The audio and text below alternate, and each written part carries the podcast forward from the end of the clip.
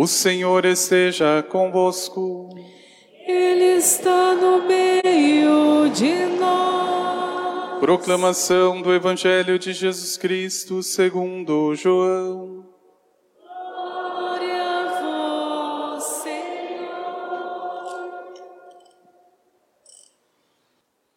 Naquele tempo, ao passar Jesus, viu um homem cego de nascença e cuspiu no chão, fez lama com a saliva e colocou-a sobre os olhos do cego. E disse-lhe: Vai lavar-te na piscina de Siloé, que quer dizer enviado. O cego foi, lavou-se e voltou enxergando. Os vizinhos e os que costumavam ver o cego, pois ele era mendigo, diziam: não é aquele que ficava pedindo esmola? Uns diziam: Sim, é ele. Outros afirmavam: Não é ele, mas alguém parecido com ele. Ele, porém, dizia: Sou eu mesmo. Levaram então aos fariseus o homem que tinha sido cego. Ora, era sábado o dia em que Jesus tinha feito lama e aberto os olhos do cego. Novamente, então, lhe perguntaram os fariseus como tinha recuperado a vista. Respondeu-lhes: Colocou lama sobre meus olhos, fui lavar-me e agora vejo. Disseram então alguns dos fariseus: Esse homem não vem de Deus, pois não guarda o sábado. Mas outros diziam: como pode um pecador fazer tais coisas, tais sinais? E havia divergência entre eles. Perguntaram outra vez ao cego: E tu, que dizes daquele que te abriu os olhos? Respondeu: É um profeta. Os fariseus disseram-lhe: Tu nasceste todo em pecado e estás nos ensinando? E expulsaram-no da comunidade. Jesus soube o que tinha, soube que o tinham expulsado, encontrando, perguntou-lhe: Acreditas no Filho do homem? Respondeu ele: Quem é, Senhor, para que eu creia nele? Jesus disse: Tu o estás vendo, é aquele que está falando contigo. Exclamou ele: Eu creio, Senhor, e prostrou-se diante de Jesus. Palavra da salvação. Glória a vós, Senhor.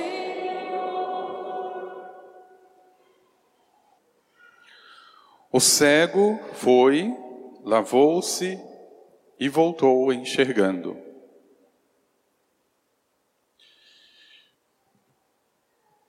Veja, meu irmão, minha irmã,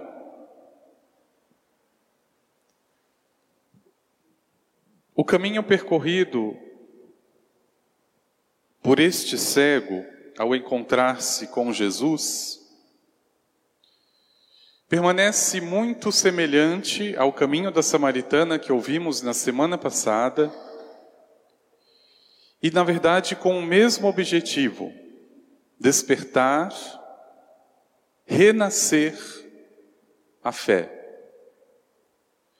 Que lá na samaritana já estava sedenta, sem vida, e depois se tornará uma fé abundante, que do seu próprio interior começa a jorrar uma fonte. É a fé. E que neste cego do Evangelho, o que antes era uma treva, porque diz a palavra, como cego de nascença, quando Jesus volta a esse homem depois da cura, a pergunta que mais importa para Jesus não é se ele está enxergando, mas se ele acredita no Filho do Homem. E por uma razão muito simples. Veja, meu irmão, minha irmã. Todo ser humano possui pelo menos duas maneiras de enxergar. Todos nós. A primeira aquilo que é visível e é o que menos importa, e a segunda e mais importante, aquilo que é invisível. Aquilo que eu vejo se chama visão. Aquilo que eu não vejo se chama fé. Por qual delas está mais interessado o Senhor quando senta no poço de Jacó com a samaritana e quando vai à piscina de Siloé com aquele cego de nascença? Com certeza não era pela visão, até porque aquele cego não tinha, mas pela segunda e mais perfeita visão, que é daquilo que é invisível e, portanto, da própria fé que Jesus vai, no primeiro caso, na samaritana, matar e saciar aquela sede, e no segundo caso, fazer enxergar aquilo que ninguém enxerga. A fé, que é capaz de ir além da aparência. Veja que mesmo esse tipo de visão traiu um grande profeta chamado Samuel na primeira leitura que nós ouvimos. Ele recebeu a missão de ir à casa de Jessé, na cidade de Belém. Jessé possuía oito filhos. Ele enche o chifre de óleo, porque esta era a maneira de se ungir reis no Antigo Testamento, e vai à casa de Jessé. E dentre os oito filhos, ele se depara primeiro com Eliabe, que era alto e que tinha uma formosa estatura. Com certeza este é ungido do Senhor. A visão de Samuel vai tirando as suas próprias conclusões, sem ao menos se perguntar se Deus não escolheria o invisível, o menor, o último o de pequena estatura, que um dia vencerá o grande Golias, não por causa de sua estatura, por causa de sua fé. E o Senhor faz questão de admoestar o profeta na sua ignorância visual. Não se admire, Samuel, com a bela aparência de Eliabe, com a sua estatura, porque eu rejeitei ele. O homem está acostumado com a aparência, mas Deus vê o coração. Então não se prenda a isso, porque para Deus isso é o que menos importa. Estão aqui todos os teus filhos? Responde depois Jessé: Ainda resta o mais novo que está no campo cuidando das ovelhas. Pois então mande chamá-lo. Nós não nos sentaremos à mesa enquanto ele não chegar. E diz a palavra: Davi era ruivo e de bela aparência. E ali o Senhor enxerga o que ninguém até então havia percebido em Davi: a sua fé. O que agrada Deus em Davi não é sua aparência, porque ele era belo, é a sua fé. E veja, meu irmão e minha irmã, é nessa medida que aquele próprio cego de nascença, agora do evangelho que ouvimos, não poderia contar com esta primeira situação, porque visualmente ele era carente. Mas talvez exatamente por isso ele não hesitou em professar a fé em Cristo quando Cristo pede: Você acredita no Filho do Homem? Mas quem é ele para que eu possa acreditar? Sou eu. Sou eu que estou falando contigo. Veja aqui que bonito, mais uma vez Jesus não se esconde. No poço de Jacó, depois de levar a fé da sua fonte, do seu coração àquela mulher, o Senhor vai dizer: Sou eu que estou falando contigo. É o Messias que você está procurando? Sou eu. E com aquele cego de nascença é muito semelhante. Quem é, Senhor? O filho do homem, para que eu acredite? Sou eu. Sou eu. E a profissão de fé está muito mais na linha do invisível do que do que está diante dos olhos. Porque veja que interessante, agora que ele está enxergando, ele sabe, é Jesus que está ali. Mas o que leva ele à profissão de fé não é a aparência de Jesus, de um judeu como tantos outros, mas foi tudo aquilo que até então preencheu o coração que antes estava seco, perdido, no meio da escuridão. Foi aquele homem que teve a capacidade de tocar os seus olhos e que talvez nunca ninguém tivesse feito. Diz a palavra de uma forma tão poética: Jesus faz lama com a sua própria saliva. Não porque seja uma coisa nojenta, ao contrário. É porque lá em Gênesis, ao criar o homem, Deus vai pegar o barro. É isso que Jesus está fazendo. Ele está criando um homem novo. Depois ele vai dar também uma ordem seguida deste primeiro gesto. Agora você vai se lavar. Agora você vai ser batizado. Agora você precisa purificar os teus olhos. Agora você precisa aprender a enxergar o invisível e não as coisas que estão diante de você. Porque isso, tenha certeza, vai te trair muitas vezes. E quantas vezes, meu irmão, minha irmã, você não foi traído e traída por aquilo que você viu? E que na verdade não era nada daquilo que é a verdade. E aquele homem, ao obedecer o comando de Jesus, lavando os seus próprios olhos, diz a palavra, ele voltou enxergando. Perceba se não é esse exatamente o teu caminho diante de Deus.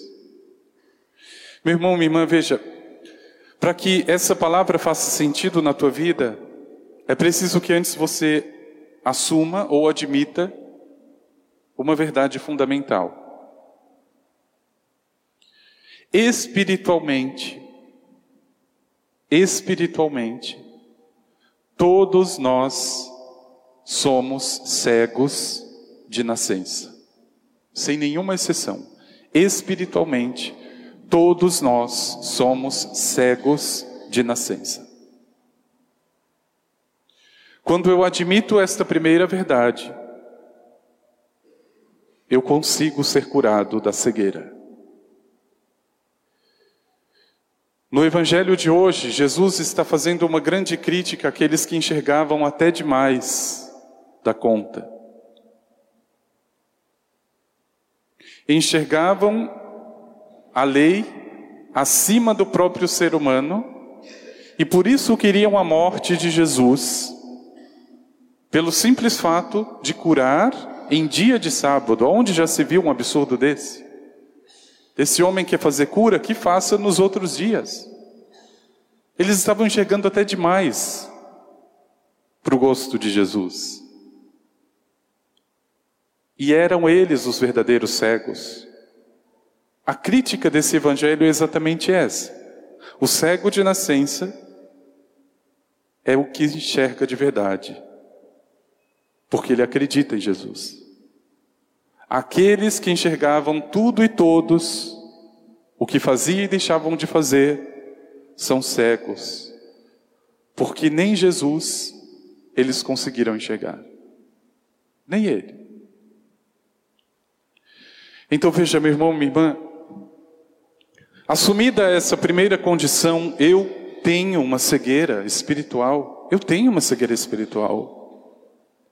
Perceba, é como todo o método de todos os grupos de adictos, ou seja, aqueles que estão buscando uma recuperação da dependência química, existe sempre o primeiro passo. E qual é, por exemplo, o primeiro passo dos alcoólicos anônimos?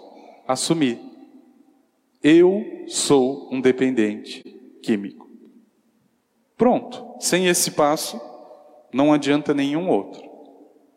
O primeiro passo da fé, eu sou cego espiritualmente. E aquilo que está diante dos meus olhos não é a fé.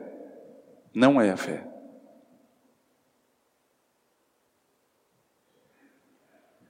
Você acredita porque você viu, Tomé? É muito mais feliz quem acreditou sem enxergar. Muito mais feliz. Então veja, meu irmão, minha irmã, assumida essa primeira condição, agora com certeza, como aquele cego, você consegue ir, porque é o Senhor que te pede a piscina de Siloé na tua vida em outras palavras, a piscina do teu batismo e tirar ainda as escamas, as lamas que ainda possam estar sobre os olhos. Veja, é quando eu volto a essa piscina, é quando aos poucos eu vou tomando consciência do que recebi no meu batismo. Que vão caindo escamas, como fez Paulo um dia em Damasco. Aquelas coisas que antes pareciam escuras, sem sentido. Agora parece que tem forma, cor, verdade, sentido. Veja, é exatamente o que Paulo também nos fala na segunda leitura. Outrora vocês eram, eram todos trevas, mas agora vocês são luz no Senhor. Permaneçam como filhos da luz. Permaneçam como filhos da luz. E depois ele conclui: a obra ou o fruto da luz é bondade, verdade, justiça. E veja que interessante, exatamente três coisas que nós não vemos com esses olhos. Ou você já viu a verdade andando aí no meio da sua casa? Você não vê, você sente. Você recebe os frutos, mas você não vê. Ninguém vê a bondade, ninguém sabe como é a cor, o rosto, a forma. Mas é este segundo olhar, como ensina a própria palavra, que já não é da visão, mas da fé, que consegue esse próprio fruto, essa própria virtude para si mesmo. Então veja, meu irmão, minha irmã. O cego foi, diz a palavra, lavou-se e voltou enxergando. Eu assumo diante do Senhor ir à piscina de Siloé. Eu já fui batizado. Mas por alguma razão, o mundo, a carne e o demônio, que são os nossos três inimigos, cegaram a minha visão de fé. É por isso que eu preciso voltar sempre à piscina de Siloé, à piscina batismal, para que nem o mundo, nem a carne e nem o demônio continue com a sua cegueira sobre mim, com essas trevas. E veja que beleza, todos os anos, meu irmão, minha irmã, e tome consciência de modo especial nessa Páscoa, na noite santa da vigília do sábado, todos nós renovamos o nosso batismo. Ou melhor, o batismo não. Batismo não se renova. É um só. Todos nós renovamos as promessas do nosso batismo. Na noite santa. É aquele cego de nascença é aquele cego espiritual que sou eu, que desce a piscina de Siloé do batismo e volta enxergando. Agora, meu irmão, minha irmã, talvez uma pergunta fundamental que precisa ser feita para saber se você ainda permanece espiritualmente cego ou se você já começa a enxergar.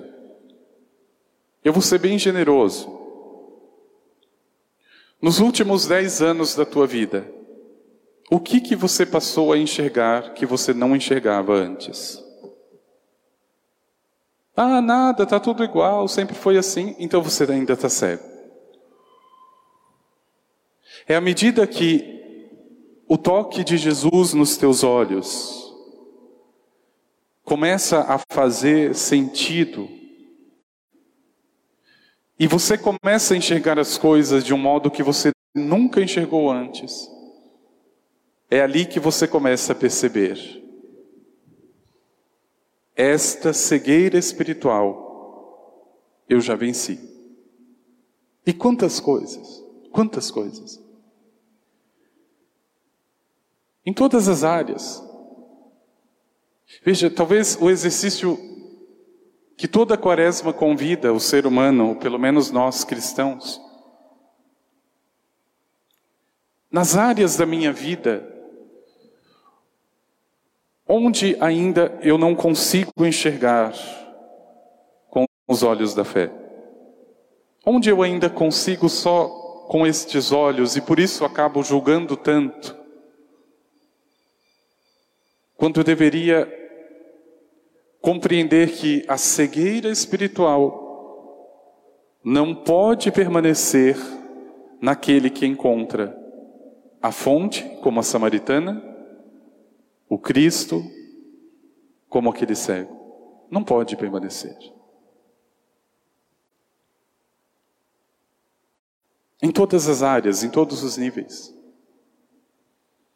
Nesses últimos dez anos, o que, que você voltou a enxergar que você não enxergava?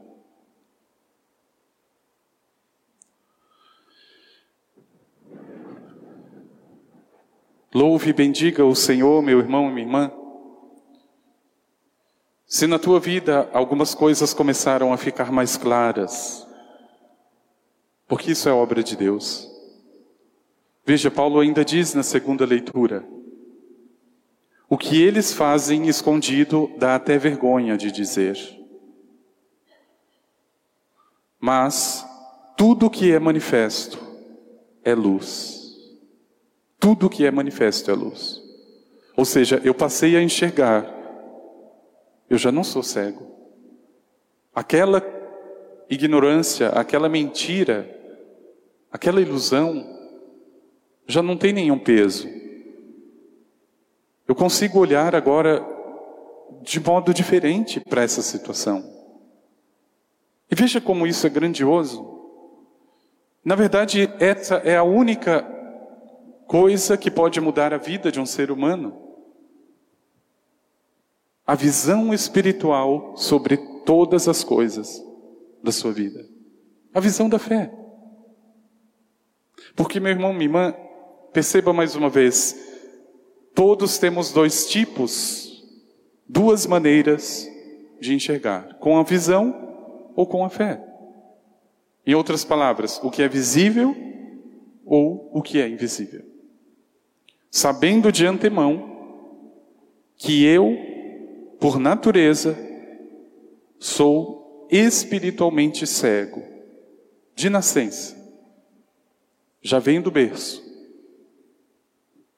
Eu não consigo ver a bondade no outro, eu não consigo ver a sinceridade no outro, eu não consigo ver a justiça, a não ser pela fé.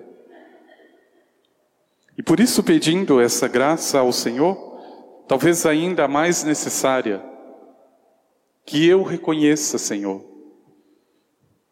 espiritualmente, a minha cegueira, para que eu consiga então descer à piscina de Siloé, descer com o próprio coração ao meu batismo e voltar enxergando como aquele homem.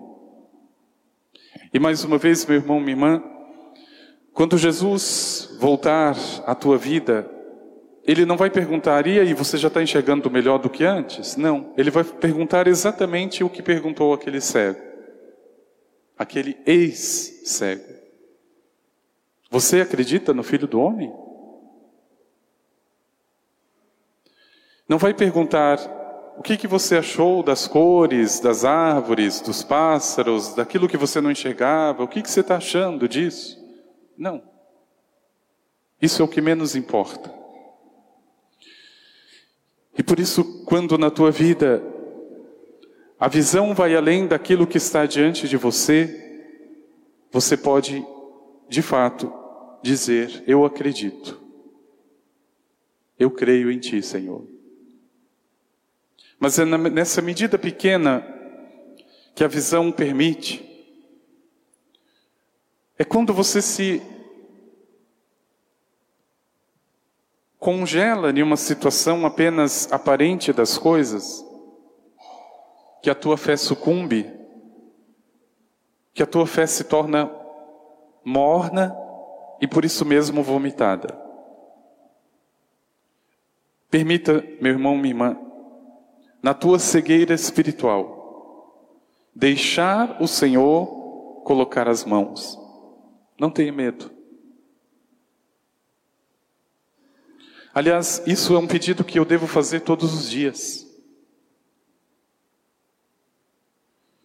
Senhor, essa situação que eu não consigo entender, eu não enxergo, eu sou cego. Me ajude. Se eu tivesse essa humildade diante daquilo que eu não consigo ter respostas,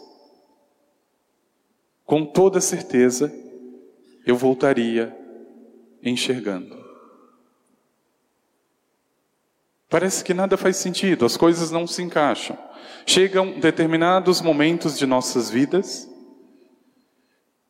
que o matrimônio, a profissão, os filhos, o cônjuge, parece que não faz sentido, é uma coisa esquisita. É porque você está cego. E feliz de quem consegue reconhecer isso. Porque é ali que Jesus pode fazer alguma coisa.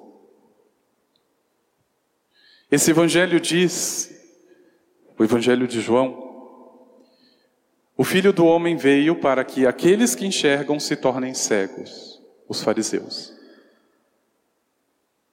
E aqueles que são cegos voltem a enxergar.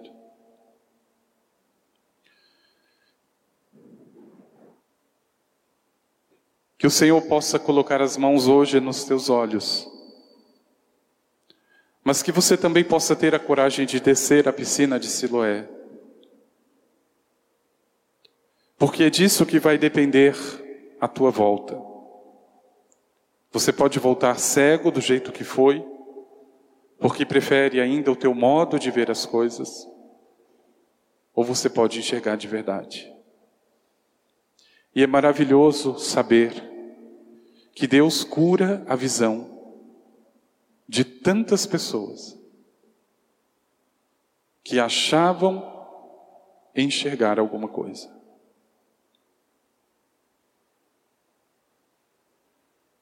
Que o Espírito Santo, meu irmão, minha irmã, seja o primeiro mestre nesta grande obra de restauração mas que o teu coração não encontre resistência nenhuma, mas ao contrário,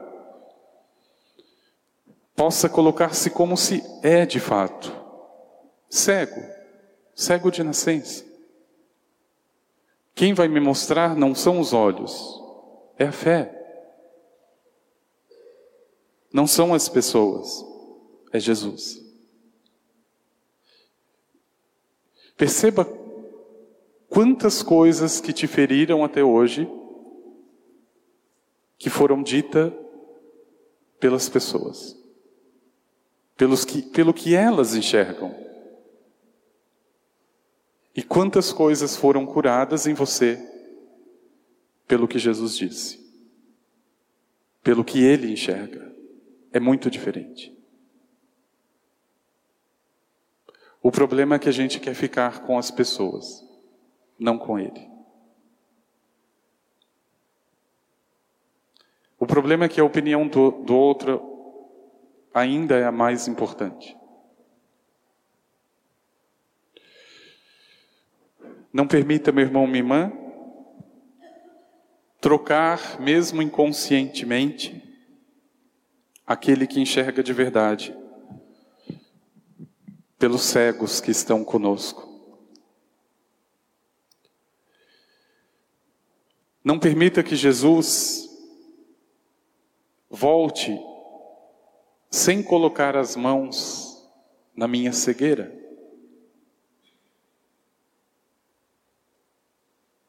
E que com certeza o desejo do coração de Deus não é diferente daquilo que eu desejo. Enxergar. Sabendo que não é mais com os olhos, é com a fé. Eu creio, Senhor. Eu creio. Vamos pedir a Ele.